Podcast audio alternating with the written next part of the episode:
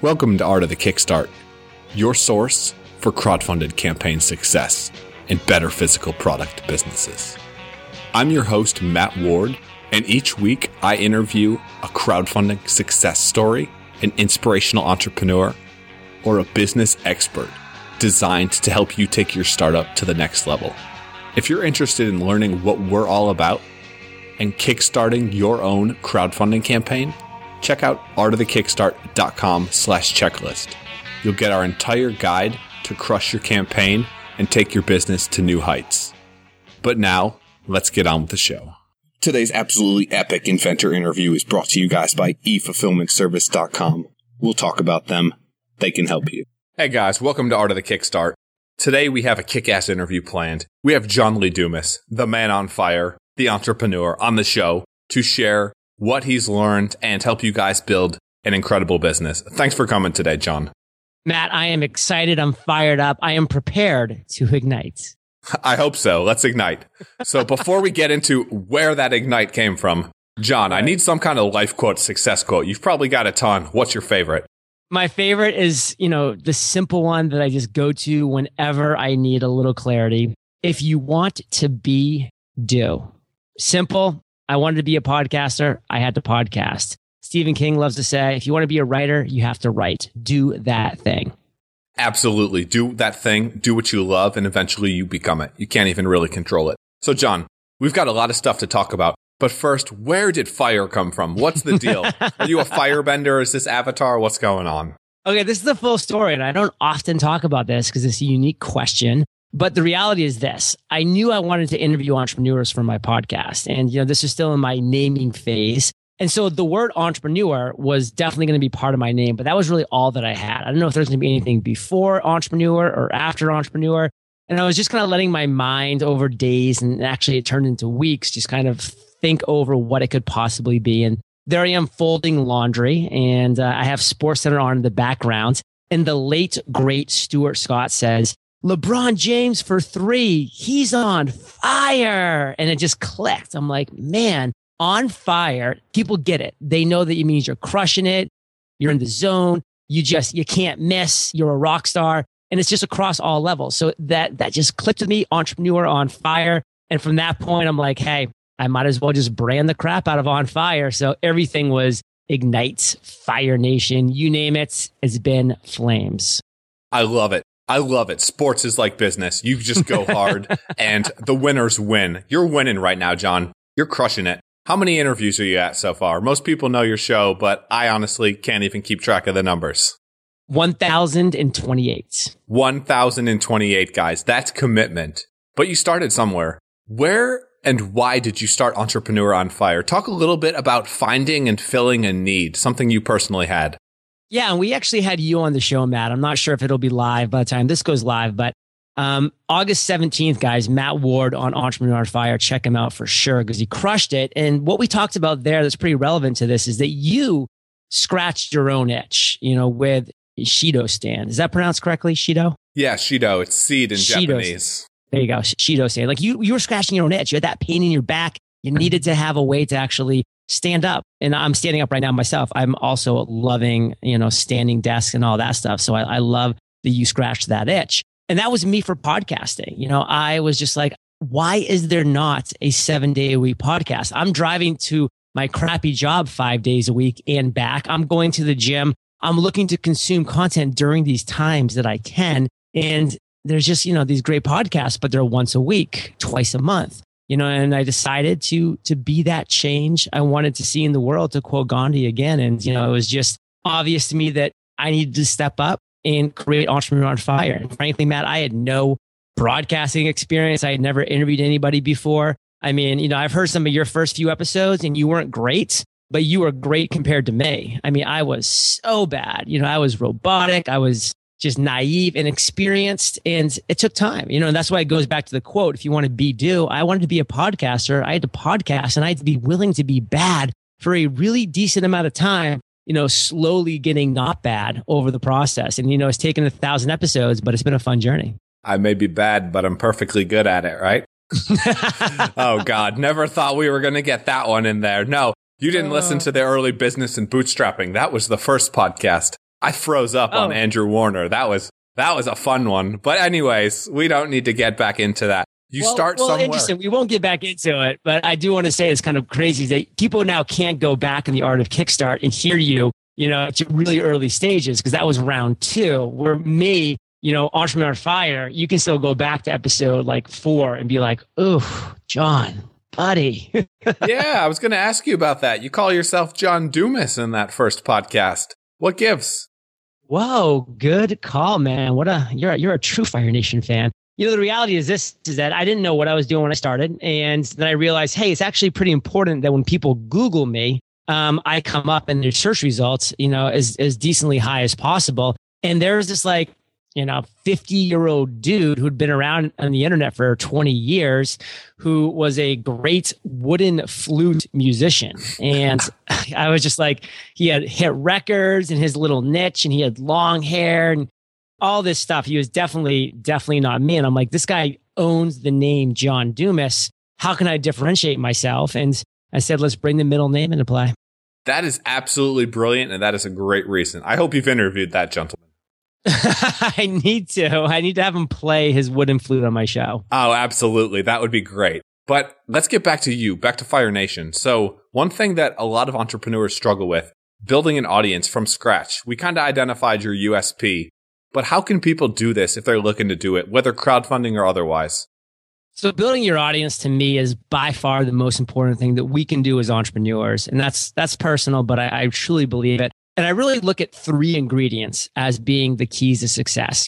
Number one is free. And that's why I love podcasts, because you can deliver free content and, and that's incredibly powerful. Number two is valuable. Now, Matt, I'm not sure if you were able to deliver value from day one in your podcast. I was not. Luckily, I went the interview route. So my first few podcasts were valuable only because my guests that I brought on were rock stars and they were delivering value. So right off the bat, I was delivering free and valuable content. Now, the number three ingredient that everybody gets wrong, except for very few people, is consistency. You know, people start off strong, they on this momentum, they have the enthusiasm going, and then they just kind of, you know, pod fade or drop off. And you see this with blogs, with videos, with podcasts across the board. And that's one thing that I was not going to let happen to me. So I said, I'm going to put the gauntlet down. I'm going to, you know, scream from the rooftops. This is going to be a seven day a week podcast. I'm going to commit to that. And, you know, here we are a thousand plus episodes later. And uh, it's been pretty consistent.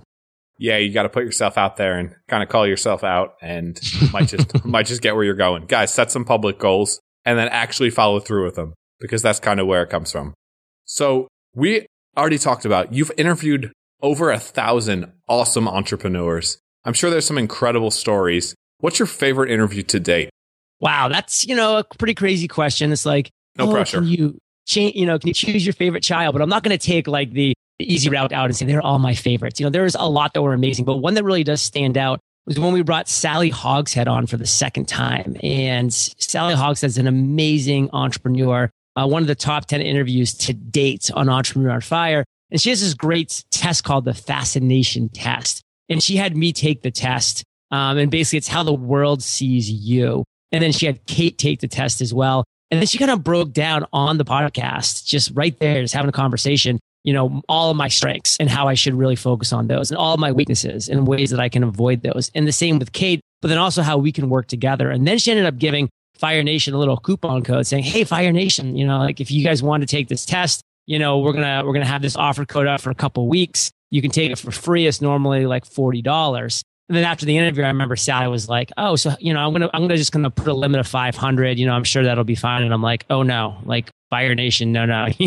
Can we just keep it? I don't want to get like hundreds of emails from people that have gotten denied." She's like, "Oh, okay, well, we'll just keep it unlimited then, and you know, we'll just cut it off after a couple of weeks." And she emailed me back like three days later. She's like, OMG, over 5,300 people have taken the test and more are doing it every single minute. She's like, this is insane, out of control. And so now, actually, to this date, I just saw her, her keynote live at Icon 15, which is Infusionsoft's conference. She actually uses um, Entrepreneur on Fire, my audience, Fire Nation, um, in her keynote speeches, um, which I love. And she kind of just shows, you know, where my audience falls mathematically and kind of just focus area within her test, which is really neat to see. And uh, it was really a cool experience. I hope she had that opt in stuff all set up before she got Fire Nation on board. You have to email opt in to take the course. So she was just thrilled with that. oh, perfect. That is absolutely beautiful. As long as she doesn't have a limit on the autoresponder. Yeah. so, so that was a tough question. Let's go a little bit harder. Sure. If you could partner with one guest that you've had, who would you want to partner with and what business would you build?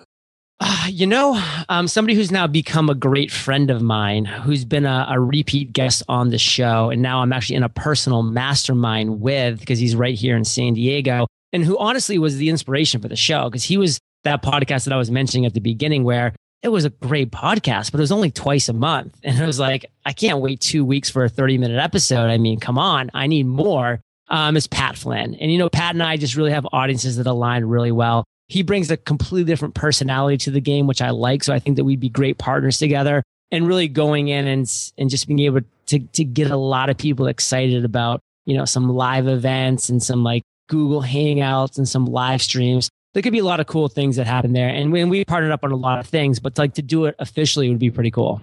That would, you guys should probably get something going live, get a webinar, and then just have a crazy online fest. That would be pretty it. cool partnering with someone else with similar skill sets, similar audiences.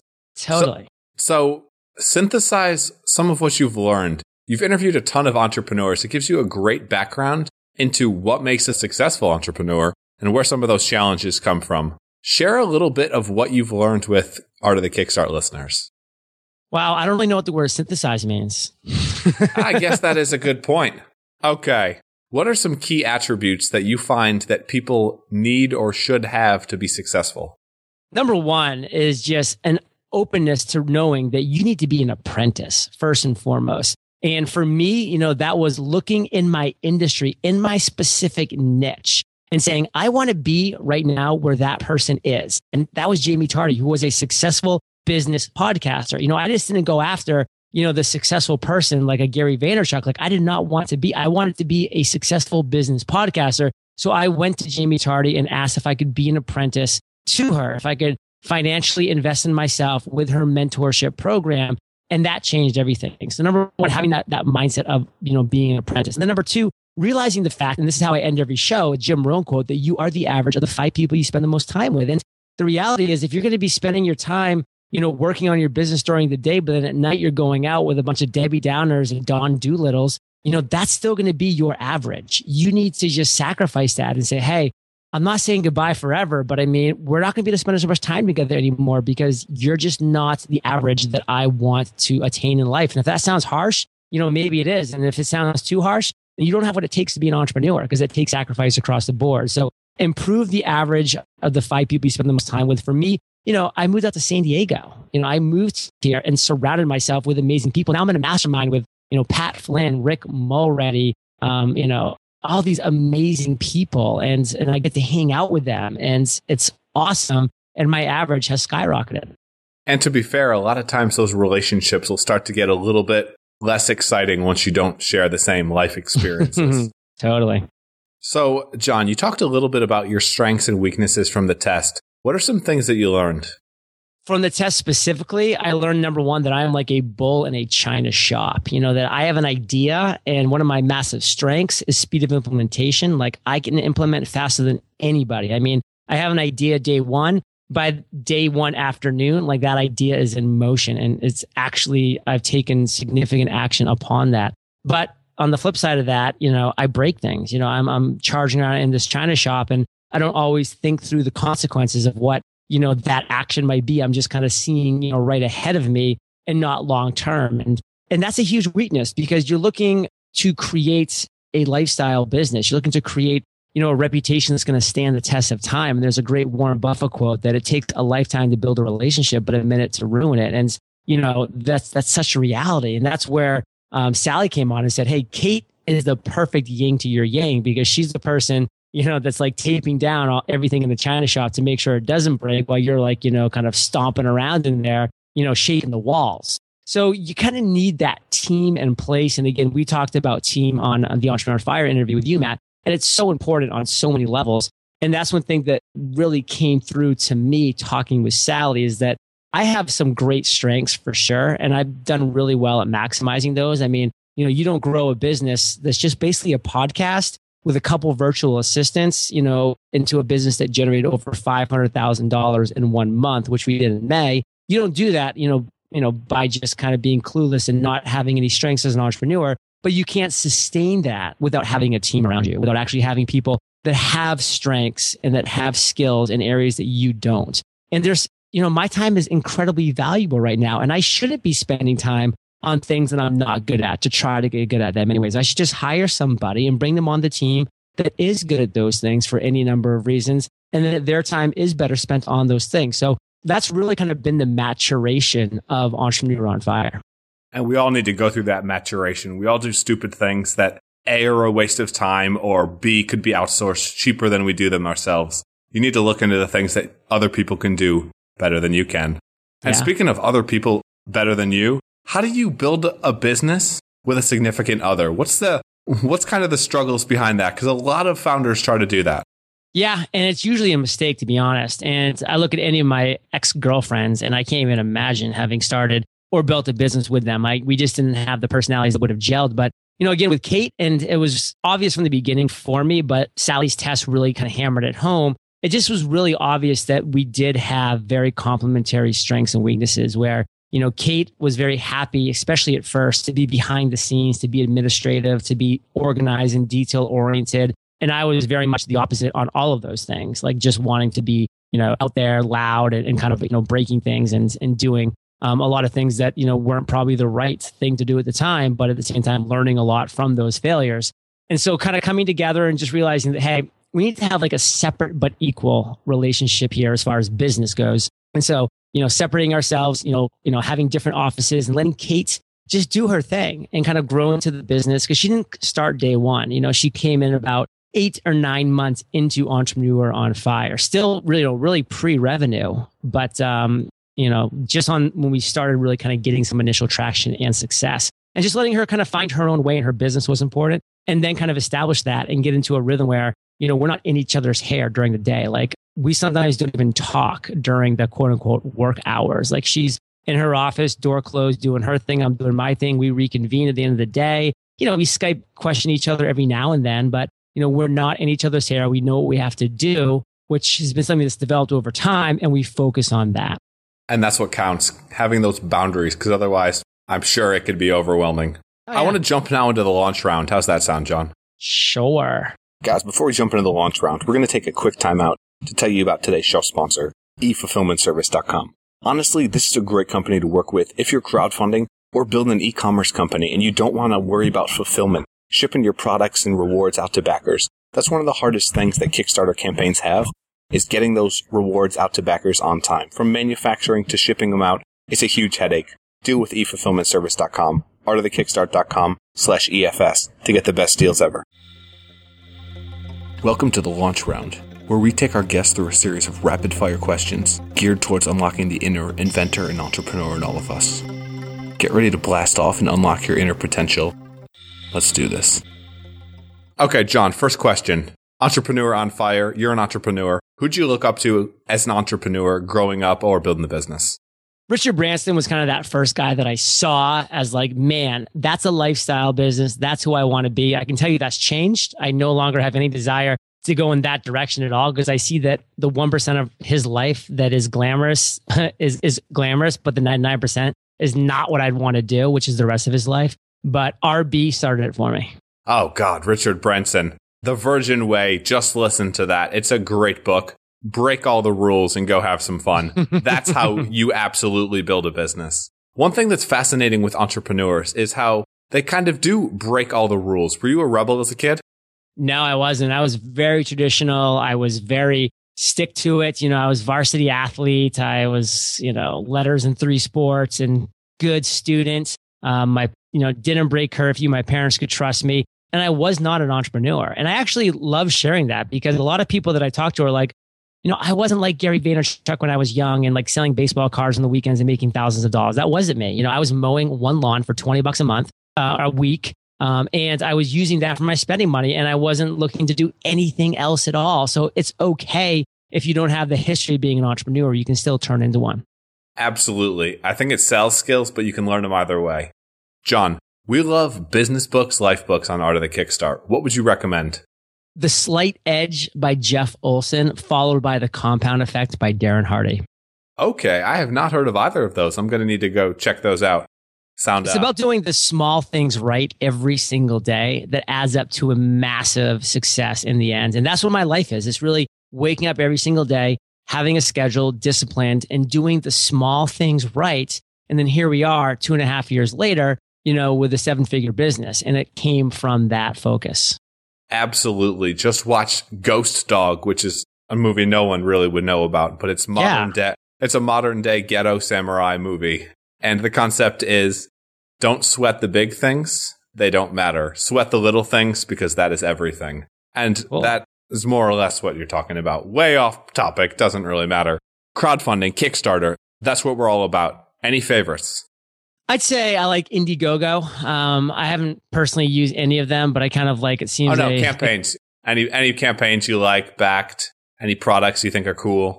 Oh yeah, the coolest. The coolest is awesome. I love that where the guy just said, "You know what? Why are coolers so boring and so lame and just have no features?" And this guy came out and just crushed it with the coolest. And plus, how awesome is the name? I mean, it's coolest. Oh, absolutely. He got the he got the best name, and he actually failed that first campaign. He failed hard. I He heard. can't, and then Oh. he came back. He he came back with a force, guys. You're never you're never done until you're dead. Something What a like you that. know, yeah, what a great story. I Oh, love that. Oh, absolutely. That's a that's a fire story right there, John. Boom. Okay, back to you, back to the business. So you like to wrap up your interviews with what would you do? I'm going to change the change the flip the script for you. What would you do differently, John? Relaunch Entrepreneur on Fire. We all make mistakes. What kind of things would you change? Well, number one, I would launch when I was actually supposed to have launched, which was which was a full month prior. But I just let fear and the imposter syndrome hold me back, which you know, in rea- and looking back in hindsight is stupid because you know I was never going to be ready. So that's why you just need to get crap out there. And everybody that I've mentored since has gone through that same thing where they try to delay their launch, and it's always a mistake. So going back, I would never, ever, ever have have um, delayed my launch. Number two, pretty early on, I focused on this, but not early enough. And that was the value of the relationships that I was actually building with Entrepreneur on Fire. I just didn't know that the people that I was talking to, you know, I thought that I was just snatching 25 minutes of their time and then, then they were gone from me because, you know, I just had this idea that they were these successful entrepreneurs that, you know, did this every single day. But the reality is, you know, you're building relationships with people when you're having conversations with them. And, and I really wish I'd done better following up with that and just have been a better thank you host, you know, following up a week later with a thank you and then continuing to keep up with their social media. And, and I implemented that around month three, but I do kind of look at that as, as three wasted months where I just didn't really, um, build the type of relationships I could have with my first few, you know, 90 guests. Yeah, and podcast. It's, I mean, it's all about the relationships in business, and podcasts are such a great way to cheatingly get someone incredible on and pick their brain, build a relationship, and hopefully create something cool in the future. Totally. Totally. Okay, John, last question. What didn't we touch on that you think or would have loved to have shared with audiences? Well, I want to kind of maybe end with something that I do think is so important to kind of hammer a point home that we've kind of been dancing around, but we really haven't gone out and shared it specifically. And that's a quote by Albert Einstein is that try not to become a person of success, but rather a person of value. And the reality is the first 32 years of my life was me trying to become a person of success, you know, chasing fame, fortune, and respect and money. And I failed miserably. But when I flipped it on its head and just wanted value and just wanted to give value in every way that I could, which I used Entrepreneur on Fire as that means to deliver the free, valuable, consistent content. That's when everything changed. You know, that's when I built a business that I not only loved, but, you know, had revenue to back it up. A hustler's work is never through, so maybe you shouldn't be hustling in the first place, right? that's that's what Mr. Seth Godin thinks as well. I think that is a great place to wrap this one up, John. You've been an awesome guest, and I'm pretty sure people know where to find you. But just in case, where is the best place for people to come and say hey, learn from you, or maybe just listen to an interview or two? Yeah, I'd love it. All the magic, Matt, happens at eofire.com. We have some awesome free trainings there, freepodcastcourse.com and the webinarcourse.com. Both will teach you how to either podcast or do webinars in just 10 or 15 days. They're, they're two great courses. Um, and yeah, we just love uh, delivering free value, and it's something that we hang our hat on, and we'll continue to do so. And guys, let's recap. Over a thousand incredible entrepreneur interviews on Entrepreneur on Fire. Go check them out. I'm sure you're going to learn something. If you don't, well, yeah. you know where for, to find Matt. yeah, you know. Thanks for coming on, John. You've been awesome. Awesome, man. Thank you. Thanks for tuning in, guys. Have a great day. Thanks for tuning in to another episode of Art of the Kickstart, the show all about building a better business, world, and life with physical products. I'm your host, Matt Ward, and if you've enjoyed today's episode, you should check out artofthekickstart.com. You can find access to all our past episodes, get our Kickstarter Crush It guide, and if you love the episode, be sure to leave us a review, artofthekickstart.com slash iTunes. It helps more inventors and entrepreneurs find the show and helps us get better guests on here to help you grow your business. Thanks for tuning in, and until next time, have a great and productive week. Go build something incredible.